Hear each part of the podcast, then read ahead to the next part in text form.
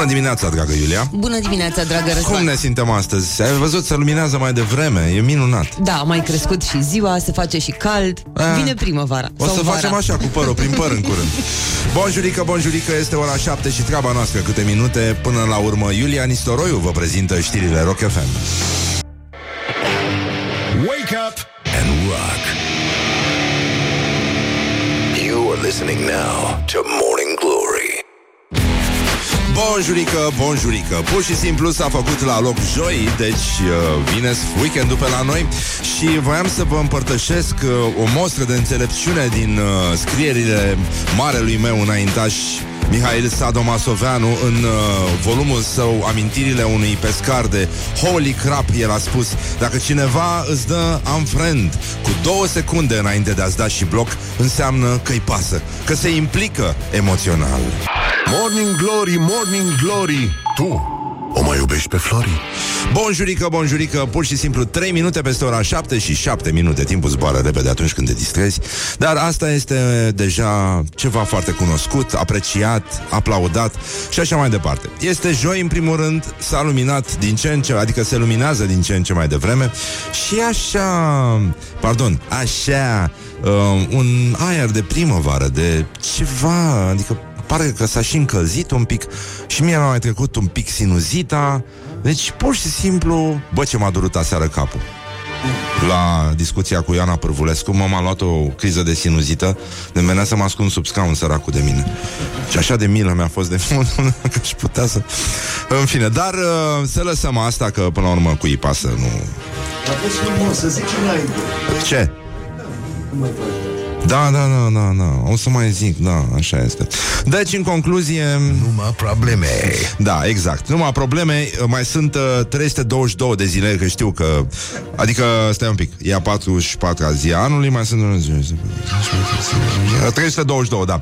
322 de zile până la sfârșitul anului, până când trainingul vostru superb, cu spatele gol, cu fibră din asta, nu sintetică, fibră naturală, se va fâțâni de colo-colo prin ce restaurant? Restaurantul Marinarul din Brăila, cumva? Da? Nu știu dacă mai organizează Revelionul, aveau niște revelioane superbe, încă mai am meniurile lor salvate din 2016 și 2015. Superb. Despre ce vorbim? Era minunat și chiar acolo în hran, uite, cineva îmi recomandă hran. Să-mi pun hran în ochi sau ce sugerați? Deci, în concluzie, mai e puțin până când scoatem la aerisit trainingul nostru superb pentru cumpăna dintre ani, care își va reintra, evident, pe deplin în drepturi, bineînțeles, doar pentru o noapte, dar este ziua mondială. Probabil că sigur. Exact, este ziua mondială a radioului. La mulți ani. La mulți ani, încă o dată. Să ne trăiască. Bun, mă refer la Rock FM, nu la piții felnici ăștia la alții, că nu ne interesează, ce să spun, că e ziua lui cui? Lui cine? O, e nimic, n-am ceva special de zis despre jigodiile astea, ăștia. Și... Jigoda, nu mă doare pe mine sinusul acum, că v-aș spune ceva, dar în orice caz voiam să... cred că merge, nu? Mulți ani trăiască, mulți ani trăiască, mulți ani! Aplauze, aplauze, aplauze.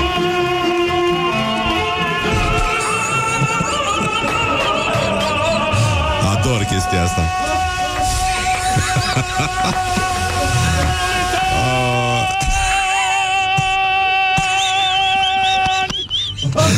Morning Glory, Morning Glory, nu vă bateți, flățioli. Deci, la mulți ani Morning Glory, la mulți ani Rock FM, la mulți ani ascultătorilor Rock FM.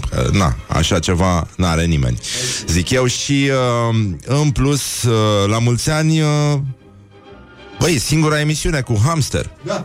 Morning Glory e singura. La mulți ani Laurențiu Marian Scocia.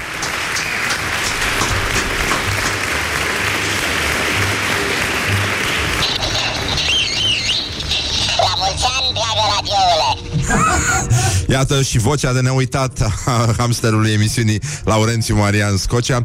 Și cineva ne sugerează pentru Revelion, pentru trainingul acela super, pentru că trebuie să-ți alegi și locația, cum se spună, efectiv restaurantul Pescărușul din Brașov. Se știe, spui Brașov, spui Pescăruș. Deci, efectiv Pescăurși ar trebui să fie la Brașov. Dar azi e ziua lui Peter Gabriel. O să dăm numai muzică de Peter. Am glumit. Cum ar fi? Da. Și mai avem și brevetarea cinematografului Lumière, da? Care e un aparat de filmat, de proiecție, de copiat, care a fost făcut de frații ăștia pe care chema la fel. Mă rog, ce să zic? Știi, te uiți, zici, băi, coincidență? Coincidentă? Da. Nu cred. Nu cred. Oricum, ei se și aveau ca frații, din ce am înțeles, chiar dincolo de chestia asta. Și prima proiecție publică și comercială a fost făcută pe 28 decembrie 1895, dar a durat, mă rog, vă dați seama. În schimb, e ziua lui Viorel Ilișoia astăzi. Bun. La mulți ani. Și al lui Mihai Leu. Bine, da, ok, dar e ziua lui Viorel Ilișoia. Deci, iată, decenii, mă rog, ce zic, multe decenii mai târziu, în cinematografele din România, mai ales în cele din Brăila, eu depun mărturie când am auzit asta de nenumărate ori în toate cinematografele din Brăila. Strigătul de luptă se auzea, nu-i așa, după ce frații Lumière au făcut ce au făcut pentru noi. În sfârșit au făcut și golanii din Brăila câte ceva pentru cinematograf, în sensul că au lansat celebrul strigăt de luptă, celebra sintagmă pensionarii cu fața la peretei, pentru că vine ziua îndrăgostiților și ne gândim, evident, să vă spunem un sincer la mulți ani, sau cum spunea poetul Gellu Naum, la toți morții de față și din prezent, multă sănătate! Încă o dată, mare, mare bucurie, mare bucurie. Avem, iată, la Galați, trebuie să fii generos din când în când. La Galați se inaugurează o navă. Adică România se implică și asta înseamnă foarte mult.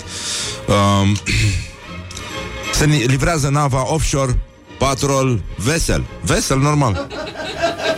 Pe cum? Yarmuk se numește. Până să Yarmuk. N-ați înțeles nimic.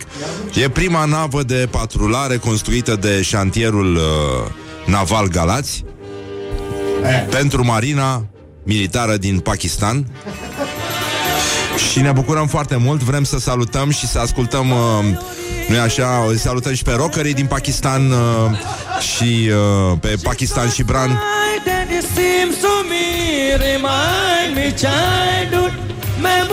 Partea dubioasă este că totuși nava realizată la Galați va fi prezentată la Constanța. Deci nu știu ce să, cum să... Da, portul Constanța, care știm foarte bine, este împiedicat să se lege de Europa, la fel ca și Galațiul de altfel, prin neconstruirea de autostrăzi. Dar despre asta într-o emisiune viitoare dedicată problemelor pensionarilor din România. Și să ascultăm puțin aceste acorduri minunate în care, nu-i așa, formația Radu Beligans în Roses ne murește, cum se spune, nu? Ne murește, n-am folosit de mult asta. Ne merităm soarta.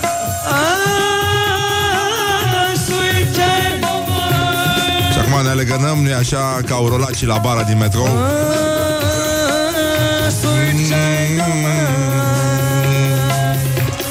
Doamne, Doamne. Morning glory, morning glory. Doamne! Se mărită florii? Da, bineînțeles că se mărită florii. Bun, deci am trecut în revistă cam tot ce era de făcut. A fost o emisiune scurtă, dar frumoasă. Și vă mulțumim foarte mult pentru atenție. Number 2. Așa, bun, fără nicio legătură cu chestia asta, dar apropo de treaba asta, avem în sfârșit o dovadă că legea este cum să zic eu, respectată în România și asta se simte. Vești extraordinare, România stă foarte bine în toate topurile, e prima pe țară, a doua pe județ, așa cum se știe foarte bine de mult timp, și de asta cred că a sosit momentul să vorbim despre... Morning Glory prezintă actualitatea la zi. Elveția este cea mai scumpă țară din lume. Pakistan, nu întâmplător, mai devreme am vorbit despre Pakistan, dar ce cumpărături face Pakistanul? No, îți dai seama, o țară săracă, evident, nu poate să facă totuși shopping decât de la Galați. Asta e. Bine, au și ei mall, adică te uiți, arată exact ca un oraș, știi, când vezi doar că e plin de gălățeni acolo și n-ai cum să... Da, pakistanezii și cu gălățenii, uite, așa sunt. Da, ca Nutu și Federu, ca Baba și Moșu. Nu? Da. Ca fermoarul și pielița aia. Nu știu de ce, am simțit că mă doare și pe mine. Așa, deci... Pe ce loc se află România? O să întrebați imediat. Așa s-au întrebat și jurnaliștii de la Libertatea și au zis: Elveția, domnule, este cea mai scumpă țară din lume. Deci asta e discuție de purtat în tren. Eu aș vedea chestia asta, da. Aș zice un buzău făurei, așa. În timp ce mănânci din sacoșa de rafie. Da, și spargi ouă de pe vazul compartimentului. Și încep cu domnule. Da. Da. Și cineva care a mâncat înainte își suge deja măselele. Oh, este cel mai oribil sunet din univers. Asta așa. Aia, da, e semn de mulțumire, de satisfacție. Zici? Da, da. E ca o burtă scoasă din tricou, așa. Și pusă la soare. Nu e libertate, respiră mai ușor. O leacă peste pantaloni, așa. Păi da, n-ai cum. Așa sunt, deci, așa cad pantalonii, da. N-ai cum. Deci, Elveția e cea mai scumpă țară din lume. Există o revistă, să știți. Nu o citiți voi, că sunteți prea săraci. Ăștia care ascultă radiouri pentru bogați și deștepți citesc CEO World. Dai seama ce-și citesc. E un singur exemplar pe pământ. Și și-l dau de la unii la alții, că nu și-l permit nici pe ăsta. Și România e pe locul 99 din 132 de țări incluse în studiu. Pe locul 2 după Elveția e Norvegia. După Norvegia, o să ziceți, e Japonia. No, este Islanda. Și Japonia? Japonia e pe 4. E cu totul altceva. Da, da, da. Dar Danemarca, o să spuneți. Anybody hear me? Danemarca. Spune-ne. Țara lui Hamlet. Nu? Este vorba despre țara amsterilor, nu? Și ce-mi place, așmiue. Știi? E, bă, ăștia, unde e blonj, e și frig. Coincidență? Nu cred. Deci Danemarca e abia pe locul 5, deși este îngrozitor de scumpă. E ceva sinistru. Nici nu înțelegi nimic. Toți arată bine și sunt blonzi și e frig. Nu știu ce. De ce te duci acolo? Și au tricouri din alea oribile, cum are Horia. Din alea cu reni. Da. De Crăciun, mașină? Zici că e Crăciun tot timpul, da. Drăguț. Da, așa sunt. Da, în fine, la polul opus. Așa? Și ține este la polul opus. Ține cea mai săracă țară din lume. Este Pakistan. Pakistan și Bran, încă o dată felicitări. Cel mai ieftin să trăiești acolo. Bine, asta dacă nu mori, dacă nu te omoară ăia. Dar cât trăiești? Dacă trăiești, trăiești bine. Trăiești... Bă, nu n-am zis bine, ieftin. E cu totul altceva. Și România... e ok, așa. Ci că ăștia s-au uitat la costuri gen cazare, îmbrăcăminte, tarifele taxiurilor. N-au cercetat și ce ascultă taximetriștii, că și asta e important. Nu? E nasol. Da, mă rog. Am înțeles că și uberiștii au început să asculte radio-ul ăla, nenumitul, ca să zic așa. Dar nu sunt uberiști OG, sunt foști taximetriști care s-au mutat pe da. Și îți dai seama după modul în care se supără când îți pui centura. De siguranță îți dau câte un hate look din ăla. Exact. Adică n-ai încredere în el. Nu, și te întreabă: vă deranjează dacă fumez? Oh, ha, ha, ha, I get it. Da, e, pe cine să deranjeze dacă fumezi? Mai ales când ai utilități, ai internet, ai transport. E bine. Deci mai sunt și chiriile, nu așa, chirii. De exemplu, în Cluj. Nu mai poți să vorbești despre chirii. Da. Vorbești despre avere de o viață pe care o cheltui într-o lună, ca IT-istul.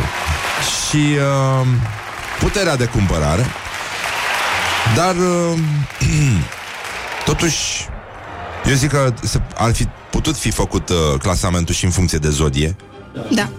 Adică aștept ceva de la fetele de la ele.ro sau eva.ro, care erau prietenele noastre. Eva.ro. Bună dimineața, fetelor. În ce faceți voi? Măi, ați făcut, mă, horoscopul? Deci, în concluzie, România este Capricorn. Nu știu dacă v-ați dat seama. Capricorn. E născută în ianuarie? Da. Și înainte de asta a fost fecioară. A fost născută de ziua lui Andrei Pleș, pe 23 august, nu? Nu era ziua națională? Era. Era. Sau era 30 decembrie? Care era, mă, ziua națională? 30 decembrie era ziua Republicii. Ziua Republicii. Deci ziua națională. Ziua națională, da, da. A, deci era... A, nu, era... Nu, era vărsător, înseamnă. Înainte. Nu? Ce zi națională? Nu știu. Cred că tot Capricorn. Zici tu? Toată luna decembrie la Capricorn? Nu cred. Nu știu.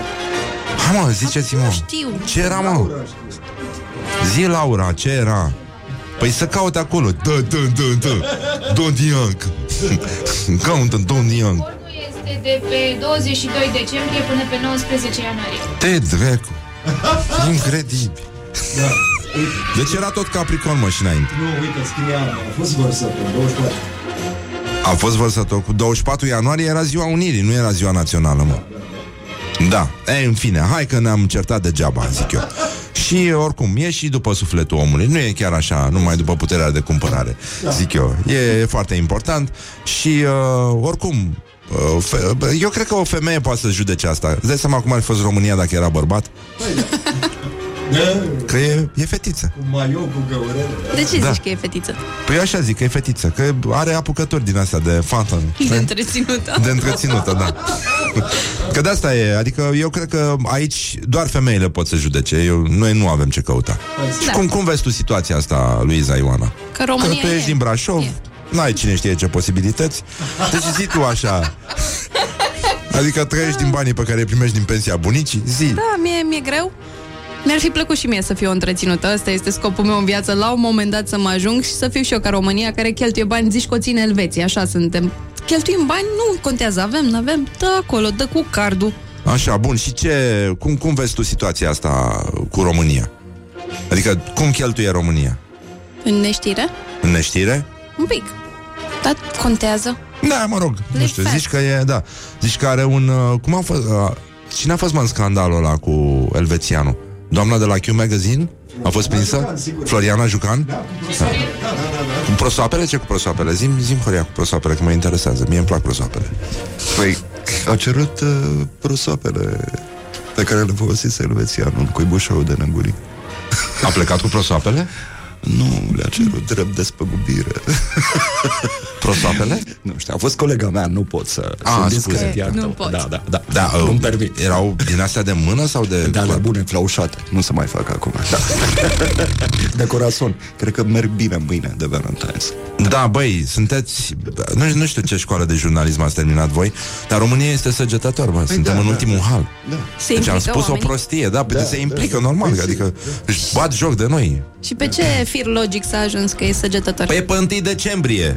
A spus fata asta mai devreme. Da. De pe când începe Capricornul? De pe 22 decembrie. A spus clar. Și unde ne sunt urechile?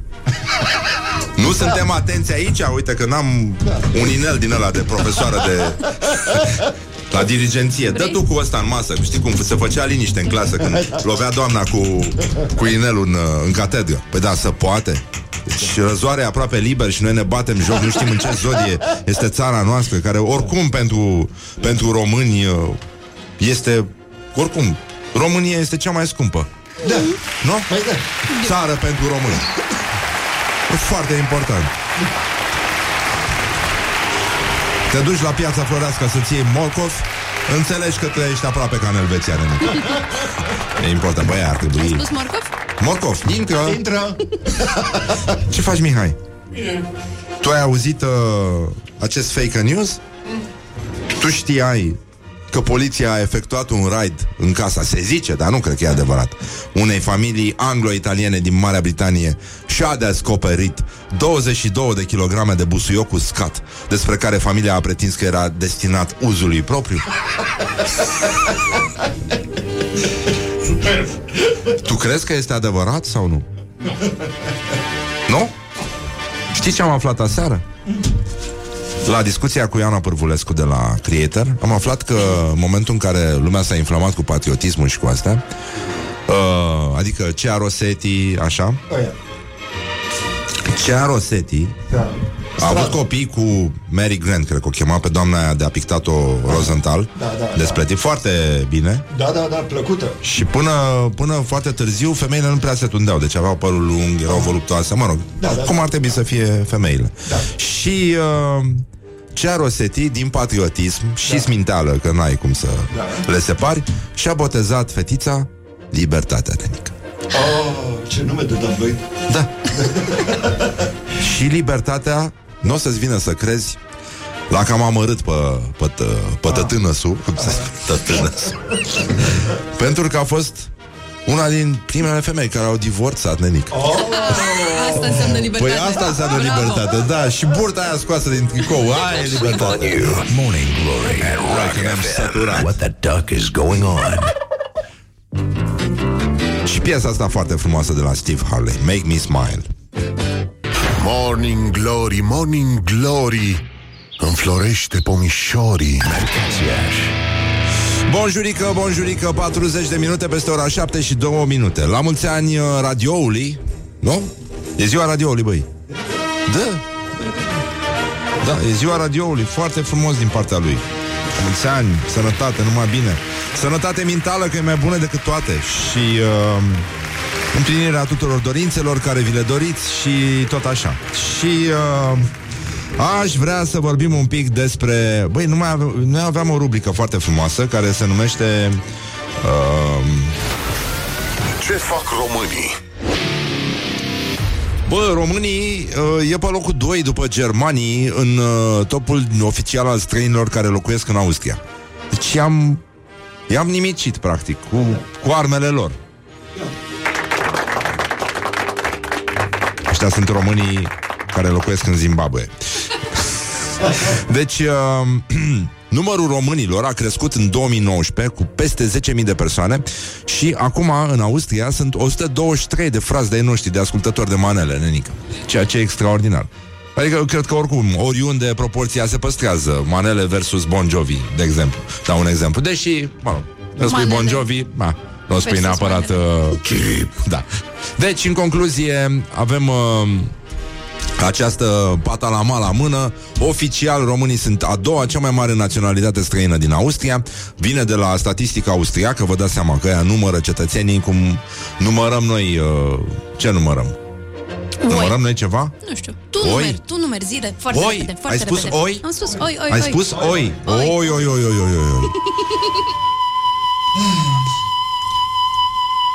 Era așa de proastă sunt, era să uit ceva. Azi e o zi specială. Asta este ziua în care Petre Daia, omul care a spus lângă oaie găsești o frunză, dar lângă frunză nu găsești o oaie sau invers, nu mai știu.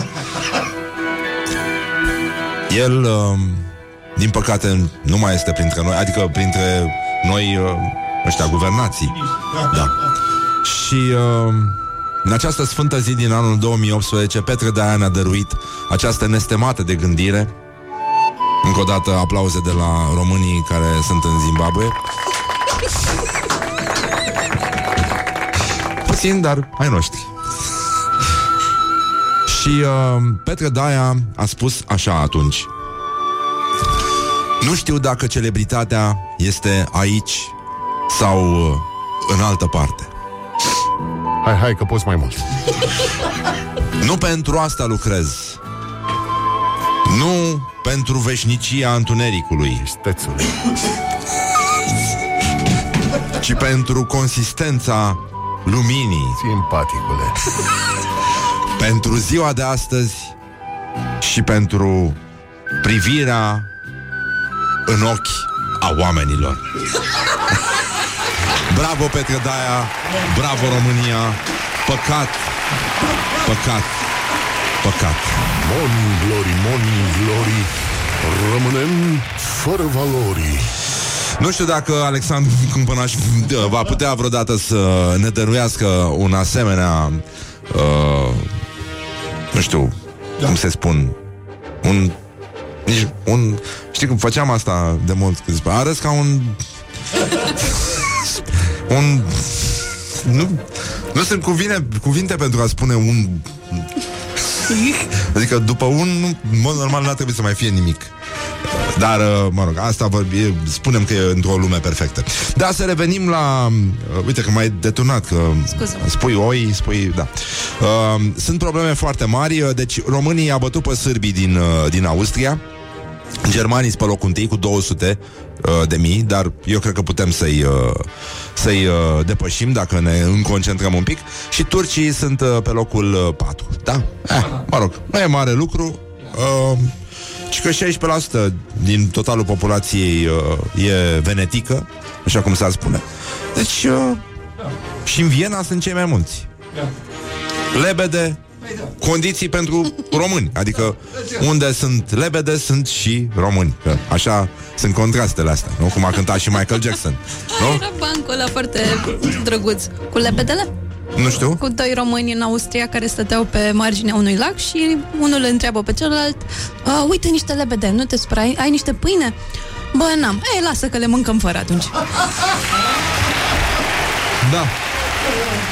Eu cred că e o răutate asta. Da, nu e adevărat.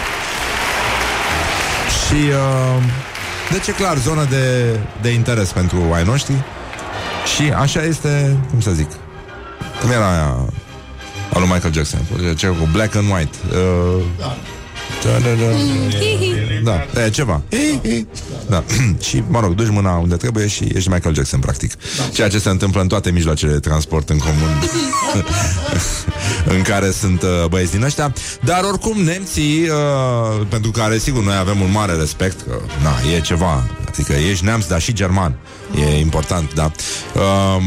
Neamțul e o chestie de calitate. Germanul e o naționalitate, știi? Dar nemții, da, nu? Neamțul. Ei au încercat, dacă vă aduceți aminte, la un moment dat, în secolul trecut, să devină gen principala naționalitate din Europa. Genul ăsta, știi? Puțin forțat așa, dar începuse frumos. Frumos, dar a fost scurt, dar frumos, cum a spus unul din șefii lor. Da, și... în sfârșit a sosit momentul să le dăm această palmă cu piciorul nemților, care ar trebui să învețe, bă, nenică, totuși de la noi cum se face o invazie ca lumea, bă, nenică. Da. Cu mistria, bă, pițifenicilor, bă, nu cu tancul, bă. Morning glory, morning glory. Stă pe spate, muncitorii. Hai că e bine, hai că a luat-o, suntem foarte mulțumiți. Și de asta zic eu să ne mai ocupăm un pic, băi, chefereu, nu? Cum se spune? Chefereu oferă bilete la jumătate de preț pentru îndrăgostiți. Jumătate voi, jumătate noi. A spus chefereu.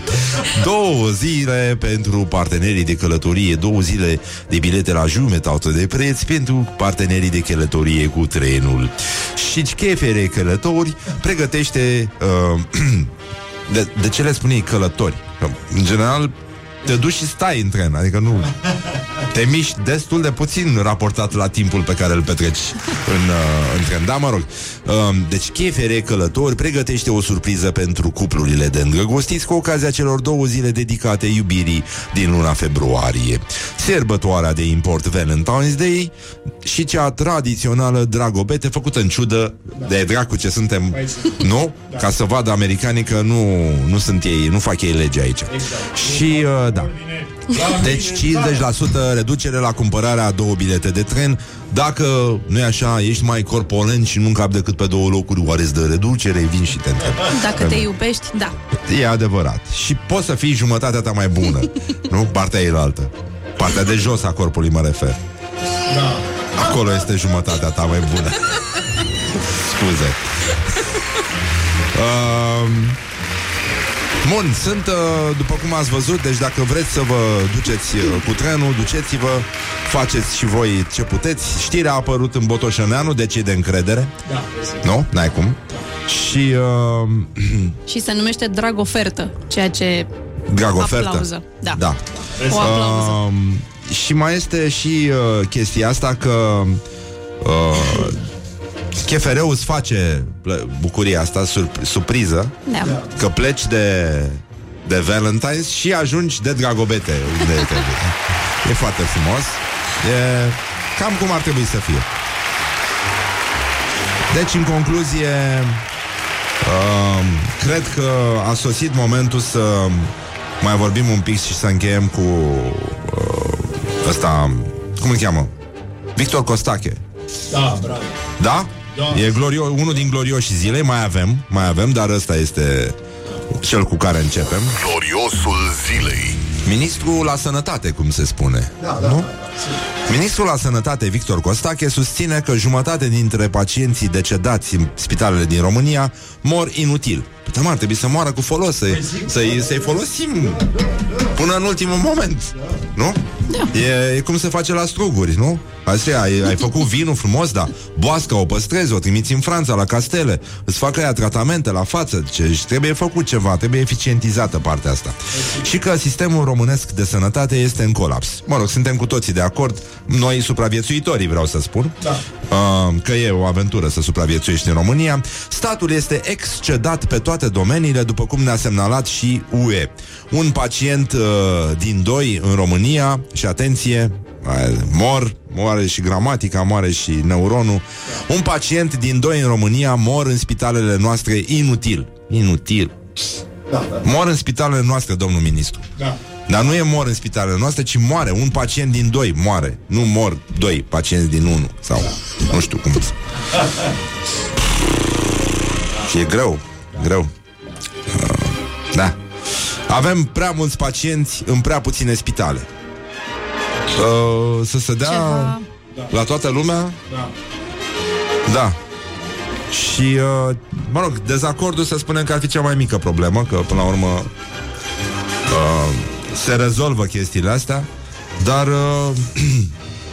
întrebarea este, pentru asta am murit noi la Revoluție Elenică? Să vină Costache. Da. Să ne spună inutil? Să murim inutil, da? Acum? Da. Pe da. Chiar așa bătaie de joc n-am... E adevărat că... Uite, ne șoptește un ascultător, e adevărat și ce spune el, că doi din doi miniștri, cum ar spune un alt ministru, trăiește inutil. This is Morning Glory at Rock FM. What the duck is going on? Wow! Morning Glory, Morning Glory. Faci pișuți în lacul Morii? Deci, în concluzie, bonjurică, e pură coincidență, dar așa este, se întâmplă chiar acum 8 și 8 minute. 8 și 8 minute, efectiv, sincer. Deci, sincer, sunt 8 și 8 minute, efectiv. Și voiam să vă felicit pentru acest efort. Jicotiile dracului! Așa, deci, în concluzie, este o zi superbă de joi. Azi avem un invitat extraordinar. E un om minunat, are o poveste extraordinară. E un exemplu și... E unul dintre motivele pentru care te poți gândi cu admirație la România și la oamenii ei. E vorba de Eduard Novac, este campion paralimpic, este președintele Federației Române de Ciclism și este un om care vă demonstrează că, da, pe principiul la olimpic, cum ai învins continuă, ai renunțat continuă, poate fi aplicat în viața reală și nu e deloc sfărăitor. Bun, până la discuția cu Eduard mai avem un pic, ne mai tăvălim un pic cu ăștia ai noștri. Gloriosul zilei. Hai să rămânem tot în zona sportului. Ilie Năstase, subiectul unui banc extraordinar care tratează problemele din pasajul universității. Da? Omul care unde intră se întoarce toată lumea să-l vadă, inclusiv, cum ziceam. Deci, fostul tenismen Ilie Năstase îl tăvălește un pic prin zgură, cum tăvălim noi hamsterul în scoci, pe Muguri Sărescu, pe motiv că arenele BNR sunt închise, iar proprietarea complexului Banca Națională a României nu îl repune în circuitul sportiv. Și acum Năstase. El e ieșit la pensie de 4 ani, ia și pensie, ia și salariu. La el de ce merge? Tovarășul Ceaușescu a avut 25 de ani. Tovarășul Isărescu e de 30 de ani. Și acum ceva delicat, okay, românesc, așa din zona... de unde e Năstase? De prin Giulești, nu? Da, e prin București, da. Așa, da. Îl vor îngropa acolo, la BNR. Ceva fin, așa, nu... Nimic personal. Nu ne-am jignit. Conduce această bancă BNR de parcă ar fi de la mama lui, de la Drăgășani. OMG! Mama lui din Drăgășani.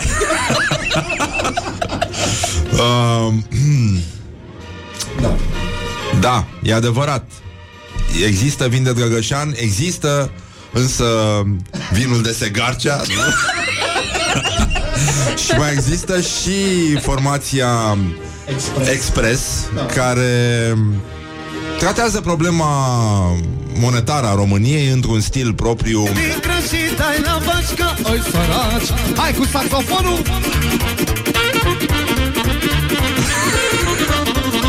Să nu uităm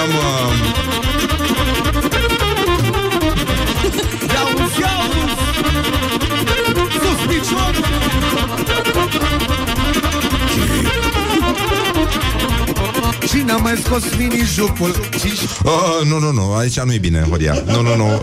Urmează niște versuri. Mă rog, ideea era că se cântă ceva cu 5 bani, 10 bani, 5 pe 25 de bani. Cred că pe aici este puțin, așa. Nu știu ce s-a întâmplat, de ce am ajuns acolo. Așa. Haide. Iarăși sus piciorul. Un pic să învețe și taximetriștii chestia asta la sol. Nu, oprește-l. Da? Oprește-l. Să-l opresc, da? Da, bine, scuze. În orice caz, era 5 bani, 10 bani și... 15 pe 25 de bani. Dacă e, bineînțeles. Și nu uităm de vinul de însurăței, dar lăsăm... știu, e adevărat. Vă gândiți imediat la chinezi, deci la tăiței. A furat, dar și făcut. Și apropo de chinezi, aș zice eu că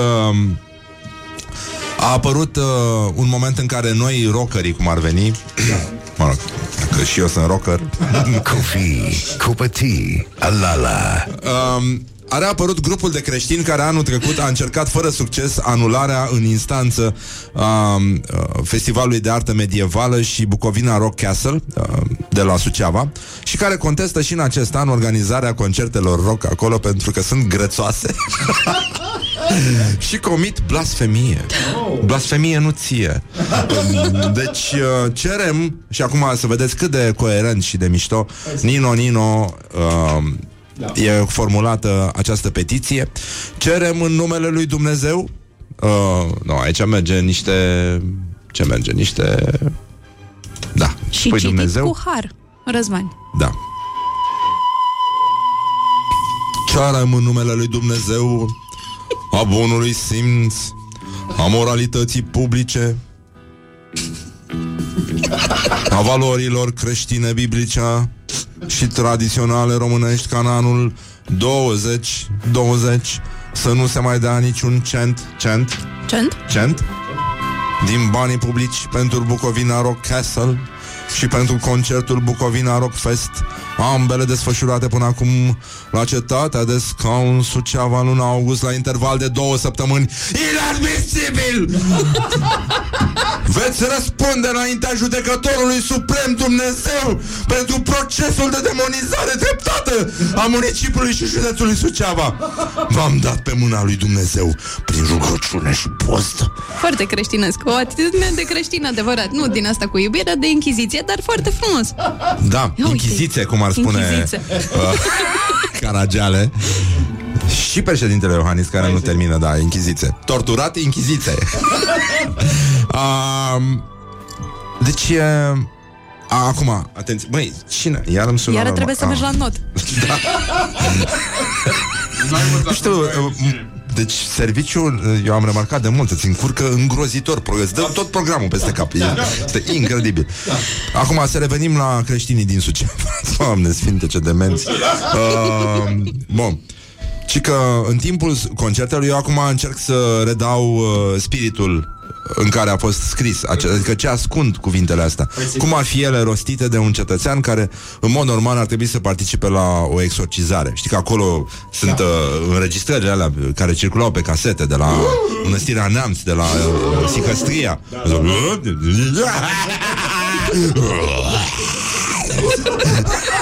Cam așa ar trebui să fie. Și în timpul concertelor mișună oameni ciudați cu plete foarte mari, tatuaje cu demon pe ei și cap de morți și cu tricouri având sloganul anti-Dumnezeu, anti-creștine, tendințe suicidale, îndemnul la crimă, concerte grețoase din toate punctele de vedere, mult zgomot pentru nimic, minut felul de caravane cu circuri și balansoare rotative. Vin tot felul de caravane cu circuri pe toate camioanele și aceste balansoare sunt puse numai postere cu femei dezbrăcate.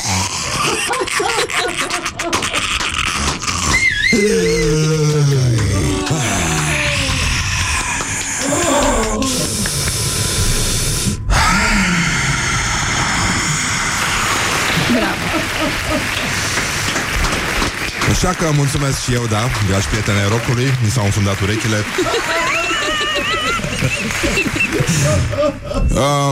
Totuși există un... Cineva ne apădă că ăsta a luat space.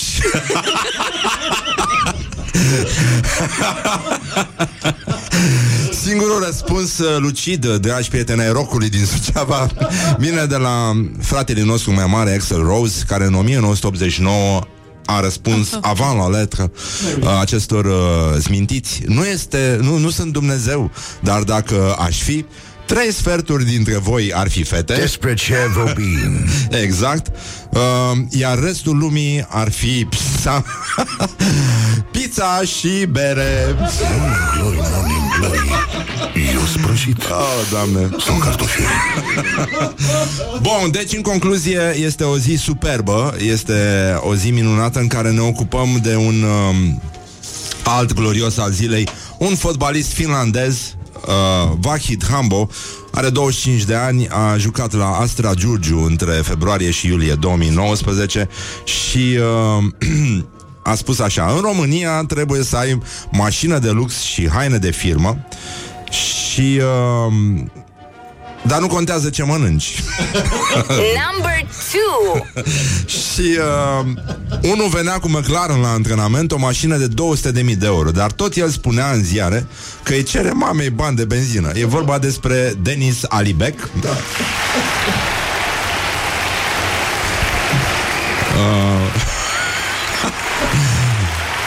Locul în care ne antrenam era o catastrofă. Dușul avea o țeavă care împrăștia apă în toate direcțiile. Erau cabluri care atârnau din tavan. Am ajuns la echipă și am întrebat unde să mă antrenez, pe teren sau în sala de forță, dar mi s-a spus că afară. Dar am ieșit pe un câmp în afara stadionului, unde am alergat prin noroi, printre vaci. Morning glory, morning glory, rațele și vânătorii. Bun, să-i... așa. Ce, bă? Am încercat să fac și eu cămișul, să fac piu, dar n-a mers. Nu merge.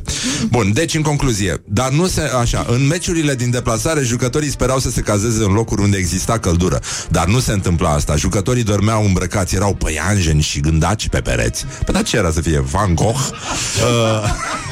Bancul ăla, Rembrandt? Fă! Televizoarele erau cu tub, nu cu ecran plat. Pe aveau adâncime, băi, prostul iniuțele. Echipa, din punct de vedere tactic, era un dezastru. Antrenorii se schimbau ca la ruletă și vedetele decideau cum se fac antrenamentele. Noi avem totuși un mare geopolitician român, Mihăiță Calimente, născut pentru a fi geopolitician, după nume îți dai seama, care a anticipat de mult timp, Da. Tupeul finlandezilor. Pe mine mă interesează ce spun mâncătorii de reni.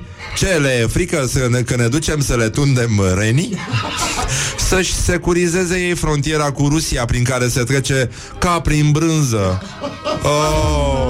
Morning glory, morning glory. Băi, ești nebun. Ce virgină îi. Deci, pur și simplu avem... avem multe de făcut astăzi, cred. Aș vrea totuși să ne ocupăm de o știre care a făcut ieri furori pe anumite rețele de socializare și e vorba despre... se întâmplă în Bistrița și e o știre care ne atrage atenția. Nu știu dacă ați văzut fotografia care a fost votată fotografia anului, da, cu șoriceii care se bat într-o gară din, de metrou din Londra, cred că e. Foarte mișto. Și există, iată, un contrapunct minunat care vine să întregească rubrica noastră Orientări și tendinți.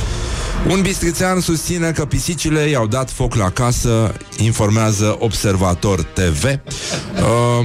El a plecat un pic de acasă, dar este convins că pisica și motanii i-au dislocat țeava de evacuare a fumului. El... spune că pisica era în perioada de împerechere și ar fi organizat o petrecere în o orgie, pur și simplu, în podul casei și i-au dislocat țeava de evacuare a fumului. Vecinii au văzut fumul, au chemat pompierii, s-au străduit să stingă focul cât mai repede, însă casa nu va mai putea fi locuită vreodată. Casa era la marginea localității, și totuși se pare că petrecerea pisicilor a fost atât de încinsă, scrie jurnalistul care are nevoie de scutire de impozit, pentru că nu-i așa, relatează de la fața locului, încât țeava de fum ar fi fost mutată de la locul ei. Și iată, în sfârșit, o dovadă pentru toți elevii năpăstuiți care au încercat să fie lăsați în pace, să nu li se dea nota minimă atunci când au spus că le-a mâncat câinele tema. Noi încercăm să valorificăm acest tezaur de înțelepciune care este poporul român și mai ales ce spuneau bătrânii, de exemplu tătânăsul lui Tudor Gheorghe, tătânăsul, cred că auzind astea și sprijinit în botă, ar fi spus, auzind că pisica gazdă împreună cu motanii invitați au dislocat țeava de fum, a zis, i-au dat,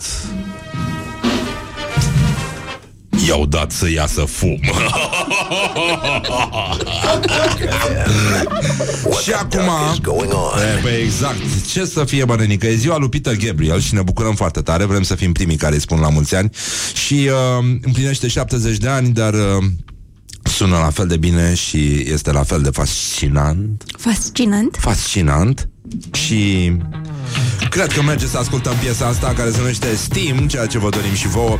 Dispărem ca Morning Glory în ceață, pur și simplu, și l-ascultăm pe Peter Gabriel, care îi spunem la mulți ani și pe care îl aplaudăm în alb pentru totdeauna. Morning Glory, Morning Glory, joacă yoga cartoforii. Bonjurică, 30 de minute peste ora 8 și 7 minute. Timpul zboară repede atunci când te distrezi. Cum ziceam mai devreme despre petrecerea din podul bistrițeanului care și-a pierdut casa într-un incendiu provocat de pisicile care, așa cum spunea și străbunicul lui Tudor George, George, cum, da, așa? Iată. Ia da să iasă fum. Deci, în concluzie, e o zi superbă. Este suspect de superb, ca să zic așa. Și noi tragem speranță că primăvara va veni mai devreme. Încălzirea globală e cu noi, 21-22. Și încercăm să ne mai uităm puțin la rubrica noastră tradițională, orientări și tendinți, unde vorbim un pic, mutăm, ne întoarcem acolo unde mereu am spus hai la Botoșani. Hai la Botoșani astăzi la rubrica orientări și tendinți. Mascații au dat iama în cuibușorul de nebunii al bunicuței bișnițare. 200 de parfumuri și 170 de poșete. Proprietara celor 3 case este cercetată penal. Deci la Botoșani se face treabă, informează Botoșaneanul. Lupta cu corupția continuă după succesele raportate în Brăila, unde au fost confiscate câteva tone de prune uscate și s-a mai întâmplat, evident, și în zona de est, unde au fost confiscate alte, cred că, tone de nuci. Da. Lupta s-a concentrat acum pe zona nord-estică a țării noastre, acolo unde se află, nu-i așa, Botoșaniul, unde polițiștii din cadrul Serviciului de Investigare a Criminalității Economice au pus în executare 3 mandate de percheziție domiciliară la 3 imobile aparținând unei femei de 62 de ani. Deus mă jur! O bestie de 62 de ani, iar cu ocazia perchezițiilor la locațiile vizate. De ce nu pot ăștia să vorbească totuși ca oamenii? Ne-am dus la o tântiță acasă, da, și am zis la femeia ziua, acasă, bună ziua. Așa, au fost identificate și ridicate în vederea în continuări în cercetărilor. Asta îmi place, cu identificate în vederea în continuări în cercetărilor. E mișto să bagi un în față și vorbești ca Dana Budeanu în capul ei.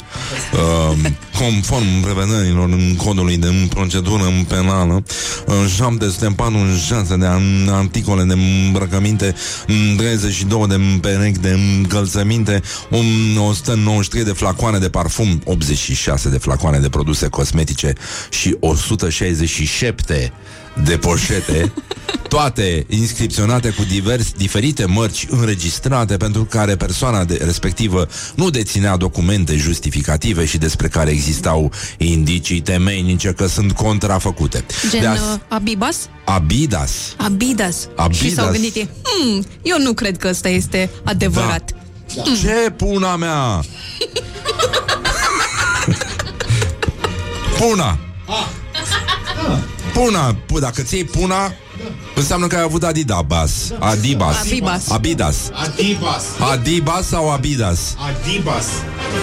Mă rog, Adidas mi se pare că e în latină. Adibas nu. Cum? Adibas sună a latină. Adidas. Adidas sună a latină veche. Adibas e în latina nouă, făcut astfel încât să poată fi pronunțat mai ușor. Puna, în schimb, e cu totul altceva.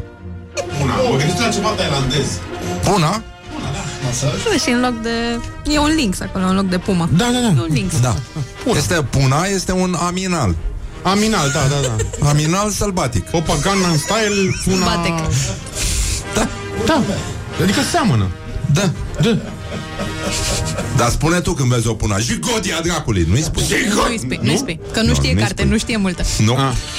Așa și... Deci... Iată că după prune uscate nuci, acum lucrăm pe pune și pe Adidas și pe poșete Reobec. Da, Reobec. Și pe poșete cum Lui Vito. Vuitton. Vuitton, da. Vuitton. Nu știu cum se falsifică. Vito. Vito? Vito. Da? Bun. Gucci. Gucci? Da, am văzut eu Gucci. Gucci. Gucci, da. Gucci e mai mișto. Gucci, am văzut și Gucci? Da. Da, da. Goji, ai Goji în cap. Goji gang, Goji gang. Ai Goji în cap. Unde e Goji? Da. Bunicul avea un Goji în grădină, da. La tăiat s-a umplut de omici din alea de Himalaya și s-a dus de acolo. Și cum îl chema? Nu era, n-avea nume? Goji? Da. Gojira îl chema. Ah.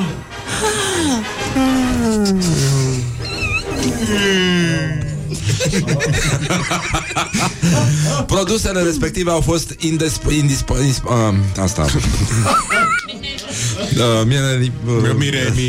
așa, bon fiscal, nu? La fel ca și în cazul Sida din cunoscutul banc, n-are mamaie când se arda.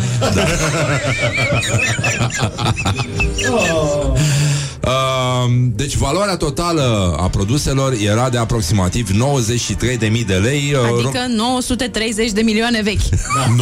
93.000 de lei? Da, wow. 930 de milioane. Mie mi se pare că tot ce-i peste 200 de lei, în capul meu eu transform în milioane, că mi se pare că e scump. Peste 200 de lei e 3 milioane, 3 milioane jumate. Da. Asta a fost rubrica economică din Morning Glory. Da. Eu chiar sunt economist la bază, iată, v-ați dat seama. Da. Și, mă rog, din păcate, bestia de 62 de ani vânduse deja cele 200 de legături de pătrunjel care nu aveau acte justificative și despre care erau indicii temeinice că ar fi fost, de fapt, coriandru falsificat. Morning Glory, Morning Glory. Doamne ferește. Da, este îngrozitor ce se întâmplă. Deci, în concluzie, după aceste lovituri de grațe, cum ar spune președintele Iohannis, mai avem încă una, tot la rubrica asta tradițională, care se numește, nu-i așa, orientări și orientări și tendinți. Rămânem în același județ în care, iată, lux și opulență pe de-o parte, noroi și rahat pe de cealaltă parte, iar ele coincid, toate se întâlnesc exact, ați ghicit, în fundul curții. Deci, județul din România unde jumătate din populație trăiește cu WC în fundul curții, 10.000 de gospodării nu au toaletă deloc. Județul Botoșani este acesta. Aplauze încă o dată. Hai la Botoșani. 100.000 de gospodării cu WC în fundul curții, altele 10.000 n-au toaletă deloc, ales de la indieni. Știi că la indieni, la un moment dat s-a dat o lege în Indian, not Indian. Știi că așa era în stand-up Casino Not 7-Eleven? Nu. No. Da, deci 7-Eleven, Indian. Ah, bun. Nu. Da. Casino. Vine tu. Deci ăștia au fost plătiți să nu mai facă treabă mare unii în curțile celorlalți. Că se duceau unii la alții și făceau că n-aveau toalete și i-au încurajat să-și facă toalete și să fiecare la el. Bine, cred că și-au făcut fiecare toaleta în curtea celuilalt, ca să rămână totuși. Da, că te duci acolo ușor. Și cărăruie, cum a spune Tudor Gheorghe. Deci sătenii din comunele Botoșanului spun că s-au obișnuit cu situația și n-au bani să-și facă toalete în casă, iar ăștia care n-au bani deloc, săracii, fac pe unde apucă, ceea ce sună destul de sinistru. Dar și că sunt și niște interviuri. Comuna Bălușeni. Noi nu ne-am ocupat de mult de situația din Bălușeni. Iată, acolo un sătean spune: de mic copil așa am trăit, cu Buda în grădină. Doar cei mai tineri plecați la muncă în străinătate au reușit să-și facă WC-uri în casă conectate la fose septice, golite cu ajutorul vidanjelor. Oamenii spun că s-au obișnuit deja cu aceste private din grădină și că nici nu s-ar simți bine pe un vas de toaletă normal. Și zice: de mic copil așa am trăit, cu Buda în grădină, mi-ar fi și incomod așa să stau pe ceva acolo. Nu m-aș simți în largul meu, spune un sătean din Buzieni, unul din satele comunei Bălușeni. Foarte frumoase nume, frumoase tradiții avem. Aici la noi încă nu e canalizare.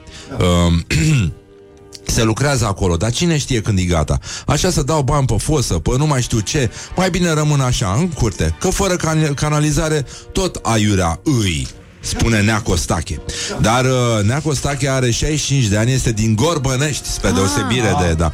Așa, și crede că toaleta din fundul curții este sfântă. Este și mai sănătos. Pă-hă. Așa am auzit la telefon.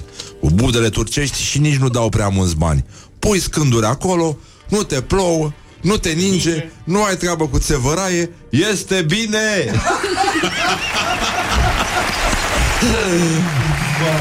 Băi! Băi, tu-ți dai seama că dacă lași niște Adidas din ăștia în soare, ai pune uscate. Pune uscate avem. Pune uscate avem. Pune, mă. Pune de la pume. Da, de la pume. Pune. Ah, povestea pune, am înțeles. Da. Pune uscate avem, bă. Uscate, pune uscate avem. Ia pune, neamule. Dibas, dibas, adibas. Dibas, adibas. Reobec, neamule. Cipici pentru băieți? Băi, cum zicea, mă, Dimitrie Cantemir? Ia mai dă-le dracu de bani. Când tata n-a avut semn nicio. Ce, mă? Da. Dar știi care e chestia? Noi am găsit un citat din Bach care le dă dreptate cetățenilor din Bălușeni și din Gorbănești. Și Bach a zis clar. Știi ce a zis Bach? Da. Ia, cântă ceva din Bach. E ca și cum ai vrea să cânti un hit de-a lui Horia Brânciu. Da. Scuze, Horia, știu că asculti. A zis că n-are nevoie de țevi, că... Na, e bine! Nu te plouă, nu te ninge. Nu? Păi da, și Bach a zis clar atunci. Păi ce, bă? Noi avem nevoie de orgă sau de căcăstoare? Morning Glory, let's make eyes together on Rock FM. Morning Glory, Morning Glory, Eminescu, detractorii. Bonjurică, bonjurică, astăzi este ziua radioului, așa că îi spunem la mulți ani, dragul nostru radio, la mulți ani tuturor celor care lucrează la radio, fac radioul, să rămână un mediu cald, frumos, prietenos și aproape de oameni. Așa că le spunem la mulți ani tuturor colegilor noștri care lucrează la radio și îi felicităm, nu? Le spunem clar... Ești talentat. E foarte clar. Bun, deci în concluzie avem și un invitat, dar mai avem câte ceva de făcut până când stăm de vorba cu Eduard Novac, un campion și un exemplu, o poveste teribilă și... ce să zic, ceva mobilizant așa, ne mai trebuie din când în când. Suntem puțin cam întunecați. Vine și primăvara, dar noi tot urât ne uităm. Ne uităm urât și când mâncăm. Ne uităm urât în continuu. Dar o să vorbim un pic și despre democrație. Și o să avem și un meci al declarațiilor minunat. Dar până una alta aș vrea să ne ocupăm de... Ne merităm, da, soata. Bineînțeles. Aș vrea să ne ocupăm de rubrica noastră tradițională numită, nu-i așa, orientări și... Orientări și tendinți. Bun, a fost și ziua lui Peter Gabriel. Astăzi este ziua lui Peter Gabriel. Mai avem o chestie la Palatul Șuțu, dacă vreți să mergeți. E o inițiativă care se numește Păstrătorii de legende, colecții de fotbal și colecționari în post-socialism. E o conferință a unui domn care se numește Rareș Mușătoiu. Este sociolog și inițiator al unui proiect care ne place foarte tare cum sună. Se numește La Joale. Și, deci, ora 18.30, Palatul Șuțu, dacă sunteți în zonă, merită să asistați un pic. E un subiect interesant, mai ales dacă sunteți pasionați de fotbal. Bun, până atunci, însă, vești extraordinare pentru România. Încă o dată aplauze tuturor idioților care au contribuit la această situație. România a fost avertizată de UE pentru că băieții de la Comisia Europeană au examinat un pic din satelit cam ce s-a întâmplat cu suprafața împădurită a țării noastre și au remarcat, cu oarecare surprindere să spunem, că a dispărut o pădure de dimensiunea Bruselului în Maramureș. Despre ce vorbim? Deci, da, nimic, adică... Și după aia îți dai seama, pentru că sunt oameni răi și au ceva cu noi la fel ca și olandezii care nu ne lasă portul Constanța să se lege de Europa prin autostradă ca să stea portul Rotterdam să bage în el acolo bani, să adune tot ce ni se cuvine nou de la Constanța. La fel și nenorociții ăsta. Jigodiile dracului au declanșat împotriva țării noastre procedura de infringement, ceea ce înseamnă amenzi usturătoare pe care le va plăti evident statul român, nu hoții de lemn, ci, dar statul român înseamnă cetățeanul român, deci vor fi plătite din banii noștri. Așa că încă o dată felicitări tuturor idioților care cred că pădurea nu se termină niciodată. O să rămânem ca proștii și o să transformăm țara într-un deșert numit Dăbuleni, generic. Așa? De unde va veni și telemeaua de Sibiu, pentru că oricum chiar nu mai contează unde va fi Sibiu, undeva după Dune o să fie Sibiu. Deci au urmărit europenii pădurile României, l-au comparat cu imaginile surprinse în 2007, în momentul aderării și, mă rog, asta doar în Maramureș, de acolo vine știrea cea mai șocantă, deci suprafața împădurită egală cu cea a Bruxelului. Un domn de la Agent Green, Gabriel Păun, spune că este cel mai mare infringement pe păduri din istoria UE. Este un infringement cu foc încurcișat pe șocuri sistemice ale statului român. România are la dispoziție o lună să ia măsuri urgente, altfel riscă să ajungă în fața Curții Europene de Justiție să suporte amenzi de...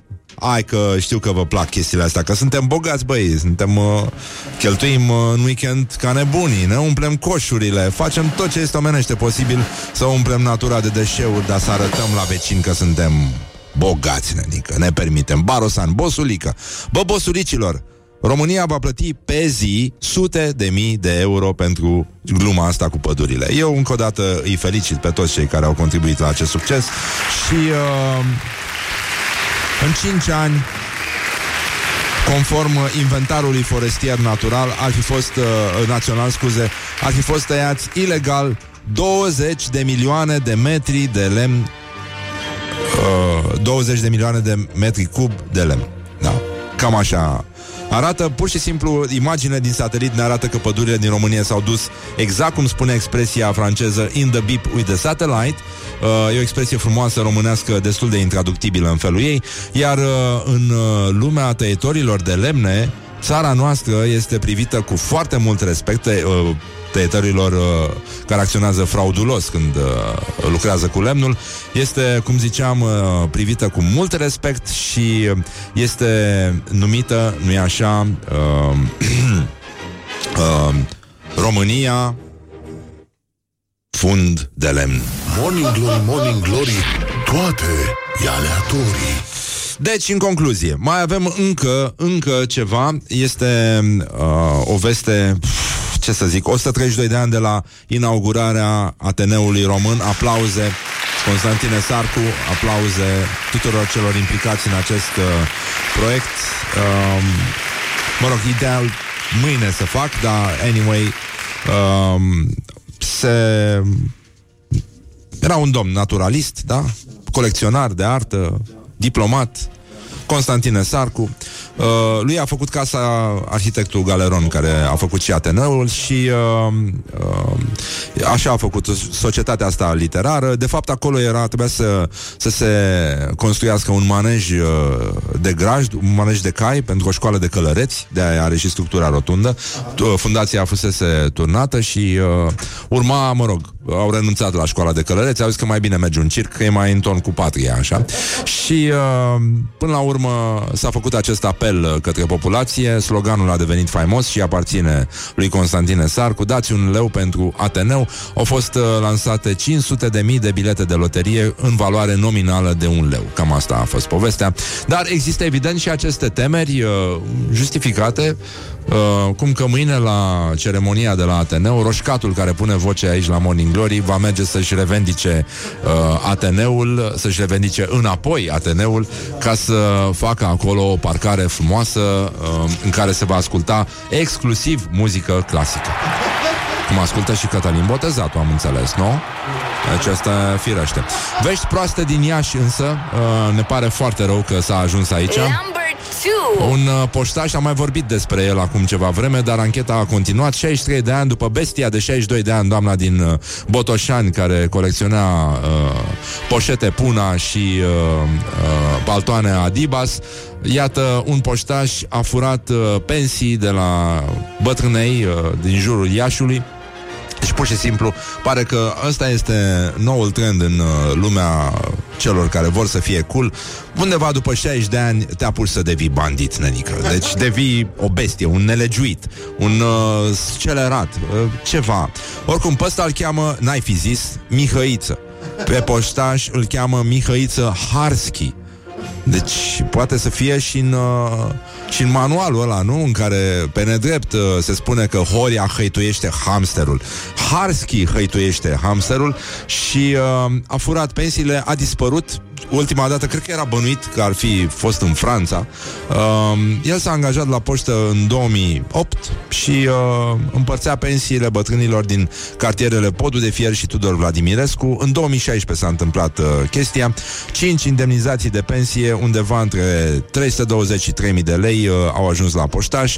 El a falsificat semnăturile beneficiarilor. A trecut ceva timp, oamenii au făcut reclamație, au ajuns în instanță și au primit banii până la urmă, dar omul fugise din țară înainte de a fi audiat și, în plus, poștașul este foarte, foarte greu de prins pentru că se știe, nu? Când te cheamă Mihăiță, ești chiar un fel de Bonnie and Clyde ai poștașilor și el șterge urmele, este incredibil. Singurul lucru care îl poate trăda, dar pentru asta ai nevoie de lift, este amprenta olfactivă sulfuroasă. Morning Glory. Stă pe spate, muncitorii. Și nu în ultimul rând, aș vrea să meditați un pic. Intrați pe pagina noastră de Facebook și vă rog frumos, votați meciul declarațiilor de astăzi. Este minunat. Suntem, cum să spun, n-ai cum să nu fii mândru că ești român și să că ești contemporan cu aceste două personalități care astăzi Morning Glory prezintă meciul declarațiilor. Se luptă în meciul declarațiilor Fuego și Daniela Gherfi. Știu că ladies first, dar aici chiar nu contează. Fuego a spus: oamenii sunt făcuți pentru a greși, pentru a lua decizii pripite și pentru a nu căuta varianta cea mai ușoară din carul cu fân. Doamne, nimic n-am înțeles. Ai, de capul meu. Și să nu uităm totuși de Daniela Gherfi, pe nedrept ieșită din da. Parastasul. Să vorbim despre chestiile cu adevărat importante, cum ar spune, lucrurile cu adevărat importante, cum ar spune o altă mare scriitoare din România, originară din România, Mihaela Rădulescu. Parastasul este un obicei creștin, dar vă dați seama că nu mănâncă nimeni după ce pleacă de pe lumea asta. Daniela Gherfi. Da. Moartea neuronului nu lovește de două ori. Așa că vă pupăm dulce pe ceacre și ne întoarcem imediat la Morning Glory cu Eduard Novac. Deocamdată ascultăm niște Motorhead ca să meargă bine toată lumea. Born to Raise Hell și... Ba, astea-s versuri, numai prostii, numai minciuni. Nu e normal așa ceva. Deci Morning Glory, Morning Glory, ne zâmbesc instalatorii. Deci, în concluzie, bonjurică, bonjurică, 20 de minute peste ora 9 și 6 minute. Suntem în live pe Facebook, pe toți ăștia. Și, apropo, până rezolvăm problema de pe Spotify, toate podcasturile Morning Glory sunt la locul lor pe rockfm.ro, unde au fost și până acum, deci nu vă panicați. Cred că pe Apple suntem, da? Suntem și acolo. Deci ne liniștim puțin, dar nu pierdeți legătura cu baza, suntem aici. Și spunem bonjurică lui Eduard Novac, invitatul nostru de astăzi. Bună dimineața! Bună dimineața! Bine ai venit! Mamă, ce dor mi era de accentul ăsta, da, în sfârșit. Dar în ciuda accentului care, mă rog, e relaxat, încetinel, nu? Că așa e în Ardeal. Eduard Novac a încasat 3 medalii la campionatul mondial, a revenit, practic, și îl felicităm mai să... Ia, hai să... Așa. Bravo, domnule! Mulțumesc mult. Și este minunat. 30, ai fost... acum de curând s-a încheiat chestia. Da, deci... În Canada. Da, exact. M-am întors de la Campionatul Mondial de Paracycling de pistă din Milton, de la Milton din Canada.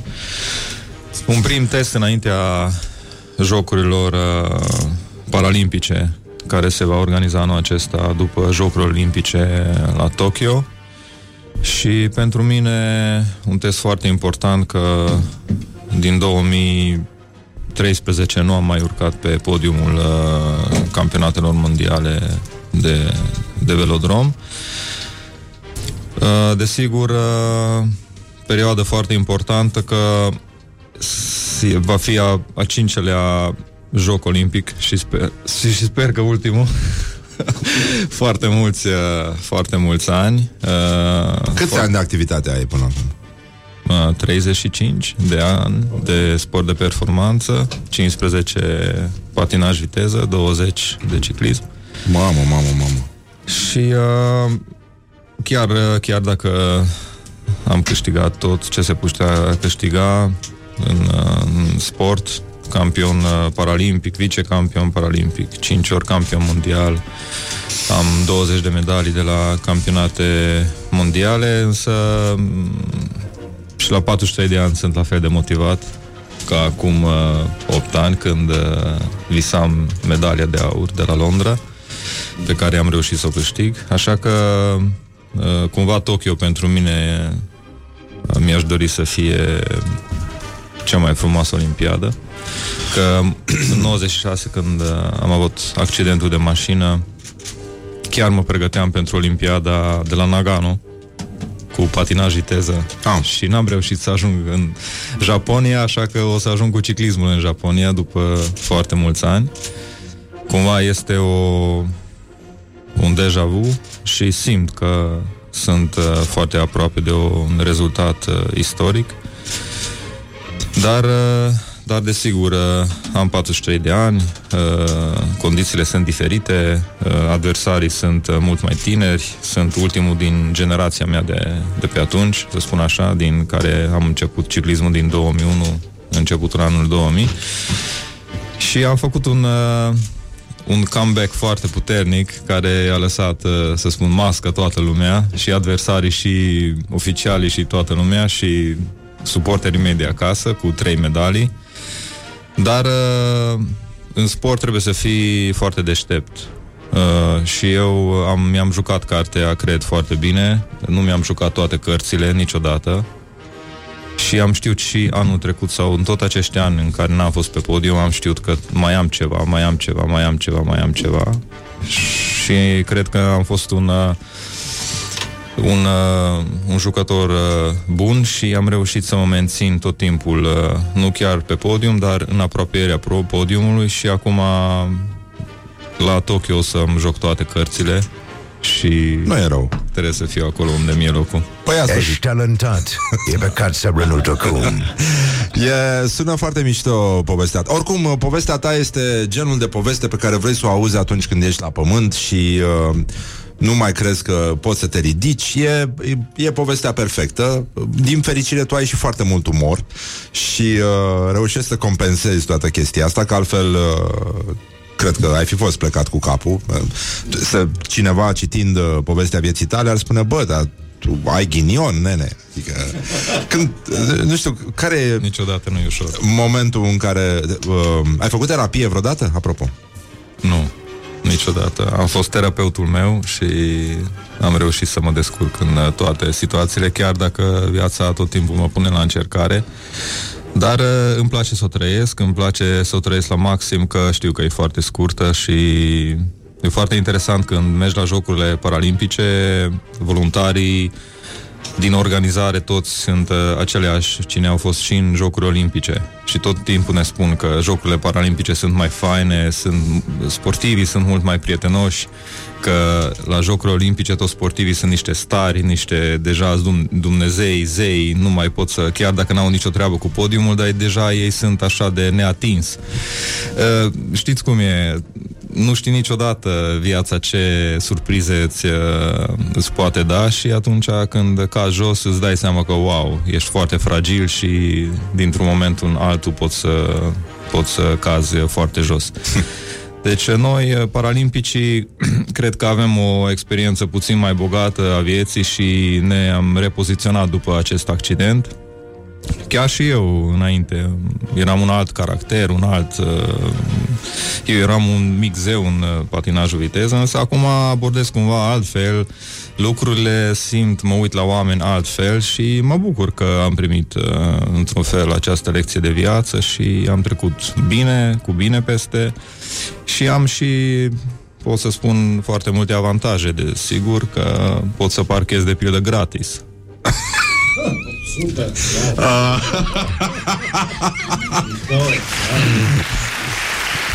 Tot așa, de obicei spun că îmi obosește un picior numai, celălalt este mai fresh tot timpul, pot să-mi schimb proteza, așa că... Bine, e adevărat că ai și dezavantajul că nu poți să folosești expresia băga mea și picioarele, adică... ok. Dacă e să mergem acolo, mergem acolo, da. Nu m-am provocat. Adică trebuie să mergi direct la esență, când simți nevoia să înjuri. Înjuri? Nu prea. Nu prea? Unde te-ai antrenat? Că România n-are velodrom. Da. Da, și asta este o chestie interesantă, că n-avem velodrom, într-adevăr. Velodromul e foarte important pentru copii și juniori, ca să crească permanent, să fie urmăriți la antrenamente și să aibă o variantă pentru perioada de iarnă. Dar dacă ne gândim, aici aproape la 300 de kilometri este velodromul de la Plovdiv. Dacă acum în România s-ar construi un velodrom la Oradea, ar fi foarte inconfortabil pentru cei din București, că e mai departe decât Plovdiv. Dar, desigur, glumind, acum ne pregătim foarte serios, avem un proiect bine pus la punct și vrem să abordăm câteva municipalități. Poate cineva în perioada asta de campanie va dori să fie un erou național, să spună că eu voi construi primul velodrom din România. Tu ești președintele Federației Române de Ciclism de... 2013. Da, 7 ani deja. Mulți înainte. Mulțumesc. Câți miniștri ai prins de când ești sportiv? Câți miniștri ai sportului? 7. Cei 7 fantastici. Într-adevăr, pot să spun că relația Federației cu miniștrii este foarte bună și mă bucur că din 2017 avem fost suportul Ministerului și am reușit să ne poziționăm una din cel mai top 10 federații din România. Desigur, am confirmat și noi că dorim și suntem o federație serioasă. Am pierdut foarte mulți ani datorită faptului că am preluat federația într-o stare foarte, foarte nasoală și a trebuit să coborâm 10 etaje ca să începem să clădim din nou. Însă foarte mulți au avut răbdare, încredere în noi și în ultimii 2 ani cu reluarea Turului României, cu parteneriate importante, cu parteneriatul Ministerului Tineretului, Comitetul Olimpic, cred că am demonstrat că putem și dorim și de anul acesta începem un nou proiect. Vom plasa, să spun așa, sediul Federației în Belgia și vom duce cadeții juniorii acolo, antrenorii, mecanicii, ca să învățăm cât mai repede ciclismul vest-european, să învețe, să fie acolo în nucleul acela, ca nu putem să așteptăm încă 40-50 de ani ca să creștem aici la nivelul acela. Asta e foarte mișto. Și aveți bani? Proiectul acesta. Nu avem foarte mulți, avem de început, dar cred că mulți sponsori și de acolo o să fie interesant să se alăture acestui proiect.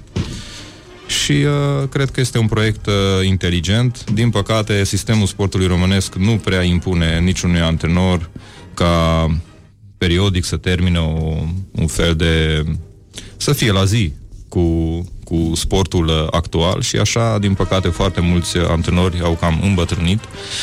Asta nu e nicio problemă, foarte mult respect pentru ei, însă... Fără să învețe lucruri noi, adică. Exact. Sportul mondial este o știință, totul e calculat în toate domeniile și, din păcate, dacă nu ținem pasul, noi rămânem foarte mult. Cum vedem și exemplul, din păcate, a Federației Gimnastică, și cred că una dintre probleme acesta este. Însă noi n-avem timp ca să pierdem, nimeni n-are timp și singurul mod este ca să creștem acolo între ei și în câțiva ani să avem și sportivi de valoare internațională. E odată, cum să zic, felicitări pentru că, în primul rând, ești ungur și știi cum e. Adică ești președintele federației, o miști foarte repede înainte, vii și din zona de sportiv paralimpic. Cred că ești cel mai mare sportiv paralimpic all-time, da, în momentul ăsta. Da, e, ce a făcut Eduard este uluitor și mai mult ce reușește să facă venind din sport și pregătindu-se să ghideze sportul românesc spre succese în general, acolo unde merită să fie și de unde a dispărut, e povestea asta cu transmiterea turului României, care a început acum doi ani. Turului ciclist al României, care a ajuns va ajunge anul ăsta pe Eurosport, ceea ce este... Oh my God! E foarte mișto. Da, eu de tot timpul cumva mă bucur foarte mult. Avem un parteneriat foarte important pe 5 ani. Da, sigur, da. Cu Oșan România, care a făcut și filmul ăla mișto cu România neîmblânzită și nu știe nimeni, da. Și a văzut în proiectul nostru Turul României și ce am organizat primul an, un an care era foarte greu. Eu eram foarte entuziasmat că în anul centenarului Turul României revine și o să avem o grămadă de sponsori. Și când m-am dus la companii să discut despre Turul României, nimeni n-a auzit de Turul României. Zic, what? Și mi-am dat seama că 50 de ani acest tur a fost organizat cumva pe degeaba. Știam noi cicliștii într-un grup foarte mic, dar nimeni n-a știut de Turul României. Ok, primul l-am organizat, am reușit să plasez într-o poziție foarte bună, să arată foarte bine și deja anul trecut celor de la Oșan le-a plăcut ce am organizat, au văzut o posibilitate, am semnat un contract pe 5 ani, cred că este una dintre cele mai frumoase contracte din sportul românesc, mă bucur de acest lucru și sunt foarte mândru. Băi, și e pe Eurosport, adică ești în liga unde, acum, de unde am dispărut de altfel. Acum să ne gândim, această competiție va fi transmisă în 70 de țări. Și ce transmitem? Transmitem România. Da, și transmitem performanță, nu mai transmitem zilnic, o oră jumate, furturi, suspiciuni și exact. Asta spuneam, diferența dintre, de pildă, handbal și ciclism pe Eurosport este că handbalul se desfășoară într-o sală pe care poți să spui că ești în Statele Unite, dar de fapt tu joci aici la Otopeni. Și celălalt, ciclismul, transmiți țara. Și aici sper că o să găsim un minister care să fie interesat de sprijinirea acestui proiect, că noi vom transmite timp de o săptămână România.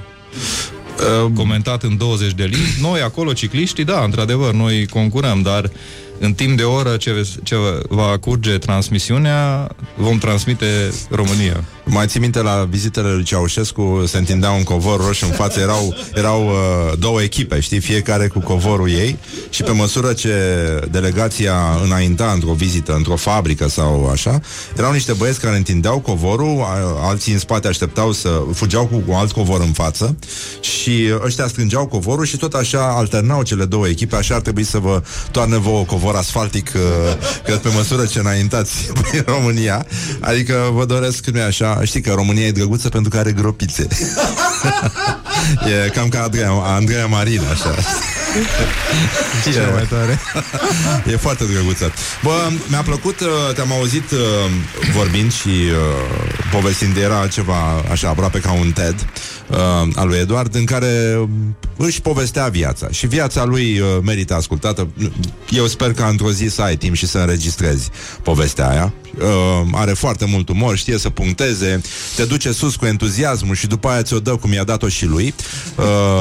Nu știu, marele ciclist sau cine o fi ăsta. Dar mi-aduc aminte de o poveste din State. Ai fost la un campionat? Nu, este povestea... Sau cum era? Povestea când m-am calificat la prima mea competiție majoră, Jocurile Paralimpice de la Atena. Și, în ce an era chestia? În 2004. Așa. Și m-am văzut și eu cu băieții la aeroport. Eram în total, în tot acest grup, 3 oameni, 2 sportivi și un team manager. Și la un moment dat spun la băieți, haide să... Nu știu ce, îmi spuneau, hai să intrăm, că e check-in. Și zic, stai mă, să așteptăm delegația. Și zice, care delegație, mă? Zic, cum adică, mă? Deci noi mergem 3 să reprezentăm România la Jocurile Paralimpice, când a doua cea mai mare competiție din lume. Păi da, mă, tu ce ai crezut? Nu, zic, bine. Și acolo, peste câteva zile, ieșind din sala de mese, noi 3, că... aveam așa, să fim mai puternici, țineam companii. Umblați împreună. Da, tot timpul noi 3, da? Și în fața noastră vedem așa o delegație, deci numai ei erau pe cuvânt. Îmbrăcați la fel, tot la fel, cool, cu așa cu căști cum suntem noi aici. Când mergem mai aproape, scrie USA. Wow. Erau vreo 500. Și mi-aduc aminte, stătea în mijloc team managerul și zice, uite mă, Edi, americani ce handicapați sunt.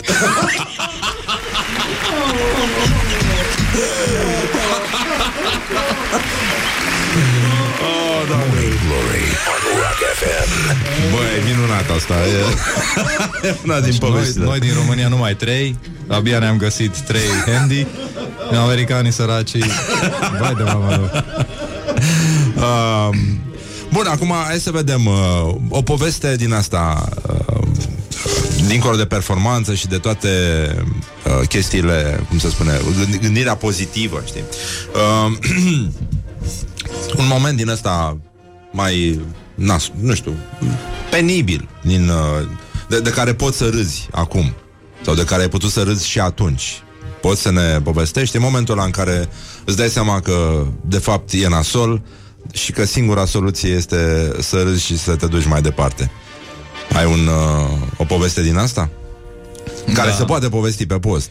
Da, desigur. Deci tot timpul, eu fiind sportiv, îmi doream să fiu unul dintre cei mai buni sportivi din România și mi-aduc aminte că idolul meu, exemplul meu, era Ivan Pațaichin. Și el are accent englezesc, așa ca tine. Da. Mi se pare fascinant să câștigi de 4 jocuri olimpice diferite, 16 ani. Deci, și măcar în 4 ani se întâmplă foarte multe lucruri, nu numai, deci ce să vorbim, 16 ani. Și vroiam să fiu și eu un sportiv cunoscut, nu știu ce. Și tot vedeam, sportivii români se întorc pe aeroport, da? Se deschide ușa, ies, presa sportivă. Wow! Deci asta era visul meu, pe cuvânt. Și mă duc la Atena, nimic. Niciodată nu scria nimeni de mine nimic. Am zis, pentru cine naiba eu reprezint? Pe cine reprezint? Te-au simțit mai ungur așa. Da. Cred că și asta e, da? Da, am pus... Nu am... Ok. Câștig medalie de argint la Beijing. Peste 2 zile mă sună de la ProSport. Alo, salut, Edi, mă cunoști din turul României. Da.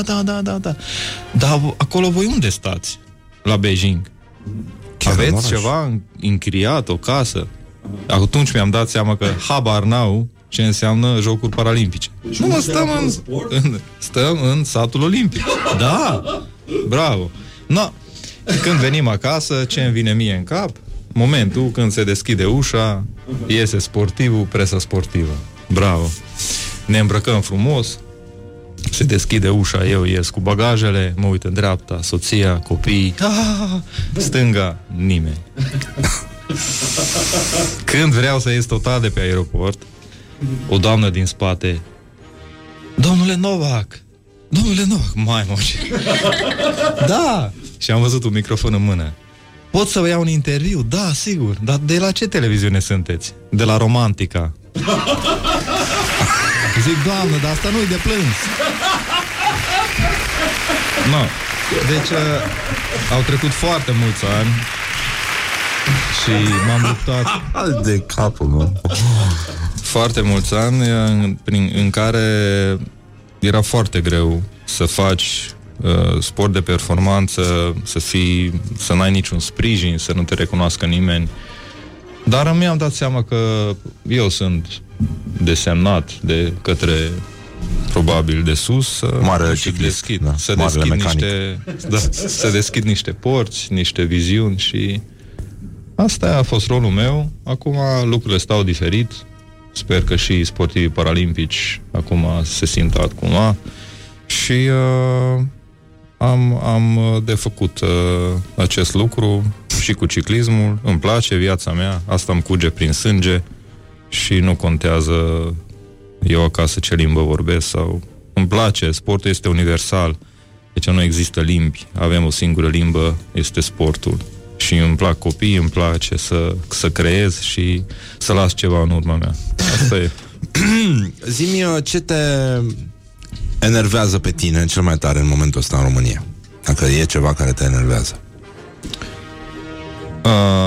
Politicienii slabi. Așa. Nu mai există bowls, da? Până nu va fi cineva unul tare și puternic și să spună că în România sportul este prioritar, sportul niciodată nu va fi ce a fost cândva și, din păcate, de la jocuri la jocuri pierdem din ce în ce mai mult teren și este strigător la cer că copiii care au nevoie de sport se îndreaptă spre alte domenii și aceste domenii sunt niște domenii foarte false și din păcate generația care urmează nu prea mai are caracter și nu au învățat să se lupte, să aibă putere de a lupta. Dar nu știu. Probabil ar trebui să ne implicăm și noi, să schimbăm câte ceva. Dar dăm niște bani să rezolve situația asta. Câte medalii crezi că o să iei la Tokyo? Aș putea să iau 2. Orice medalie m-ar bucura, desigur, dar concurez pentru aur. Te-ai gândit-o așa? Da. E mai bine. Nu mi se pare un gând rău. Auzi, la Tokyo o să stați chiar în satul olimpic?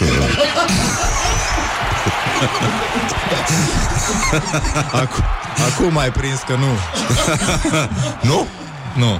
De ce? Deoarece satul olimpic va fi la Tokyo și velodromul este la Izu și competiția de șosea este la poalele muntelui Fuji. Bucegiulor. Exact.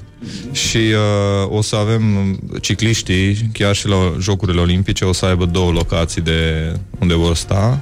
Prima dată la Izu, după care ne vom muta la Fuji, că nu poți să faci transfer zilnic 100-300 de kilometri de la Tokyo, așa că... Da. Crezi că România mai prinde vreo medalie la aceste Jocuri Olimpice? Crezi că mai are cineva șansă? În momentul ăsta? Canotaj? Da. Poate scrimă? Da, foarte puțin, cred. Nasuel, cum se spune în franceză. Spune-mi, te rog, ce-ți spuneai când... Erai în momentul ăla de cumpănă, când simțeai că nu mai poți. Ai ceva, ai vreo mantra, ai vreo frază magică, vreun cuvânt, vreo imagine. Cum faci să ieși din momentul ăla de cădere? Nici nu a fost ușor, sincer. Din 96 până în 2001 am tot ezitat și am încercat o grămadă de chestii în viața mea după accident. Am terminat dreptul, am făcut business, toate astea, dar cumva nimic nu mi-a reușit să-mi dea sentimentul acela când ești sportiv, disciplinat, ai orele tale de somn, știi? Adică te renunți la niște chestii, te simți mai puternic, ești apreciat, ești pe podium. Și când ești la ananghie, cum spui? Cum îmi spun? Pentru mine motivația este totul. Trebuie să... Tot timpul din copilărie mi-aduc aminte. Când aveam 8 ani mi-am spus că vreau să fiu campion olimpic. Și atunci nu m-am uitat în jur dacă am toate să fiu campion olimpic. Am cea mai bună antenor sau cea mai bună patină sau, știi? N-aveam nimic. Eram în 83 cu două patine ieftine în mână, nici n-aveam gheață unde să patinez, dar eu doream să fiu campion olimpic. Aveam acest vis. Și uite că după foarte mulți ani, dorința asta a trăit în mine și cumva mi-am atras toate aceste lucruri, știi? Și momentul în care am început și cu ciclismul, iarăși, când am câștigat primul meu concurs, mi-am spus că da, asta este calea de a-mi realiza visul. Și nici atunci n-am avut nici bicicletă, nici antrenor, nici echipă, n-am avut nimic. Și mi-am făcut echipă, am reușit după nu știu câți ani să am antrenor bun, să am cele mai bune biciclete și uite că cu totul contează să crezi în tine și să faci. Normal că nu e ușor, normal că nu ține într-un an, doi ani, dar dacă te lupți și chiar crezi în acel lucru, se poate întâmpla. Nu e rău, acum te oftici că se găsește gheață în toate benzinăriile, dar în fine, asta e. Nu e ușor. Când erai mic, ai avut vreo educație din asta spartană? Părinții ce spuneau? Chestia aia pe care o spun părinții tuturor copiilor, motivațională aia de bază, mama dracului te ia dacă nu te distrezi, genul ăla. Păi ce pot să spun, că taică-miu era capitan în armată. Bine, atunci înțelegeți mai departe. Nu zicea Edi, dacă tu nu înveți, o să mături strada. Ajungi la ochi. Era asta motivația. De încurajare. Nu. Un sunet care îți place? Ceva care îți provoacă plăcere? Rock. Rock? Asculți rock? Da? Eram rocker, da. Am fost la un concert, Metallica. Nu e rău. Ai patinat în deschidere. Da. Nu e rău nici așa. Dacă ai avea o superputere, care ar fi aia? Păi am superputeri deja. Bun, uite, ce răspuns, da. Nu erau deloc. Da, e bine și așa, da. Și dacă ar fi să faci, îți pun întrebările astea care sunt cred că și la Romantica se dau astea. Deci dacă ar fi să faci o aplicație care să rezolve o problemă actuală a omenirii, care ar fi aia? Cu ce s-ar ocupa? Cu fericirea. Așa. Să fie oamenii fericiți. Da. Nu e rău nici așa. Ai un telefon la tine? Poți să-l deschizi, te rog frumos? Facebook? Da. Să încercăm să cauți Constantin Enceanu oficial. Cumplitul test Enceanu e în plină desfășurare la Morning Glory. Temutul test Enceanu, Constantin Enceanu oficial.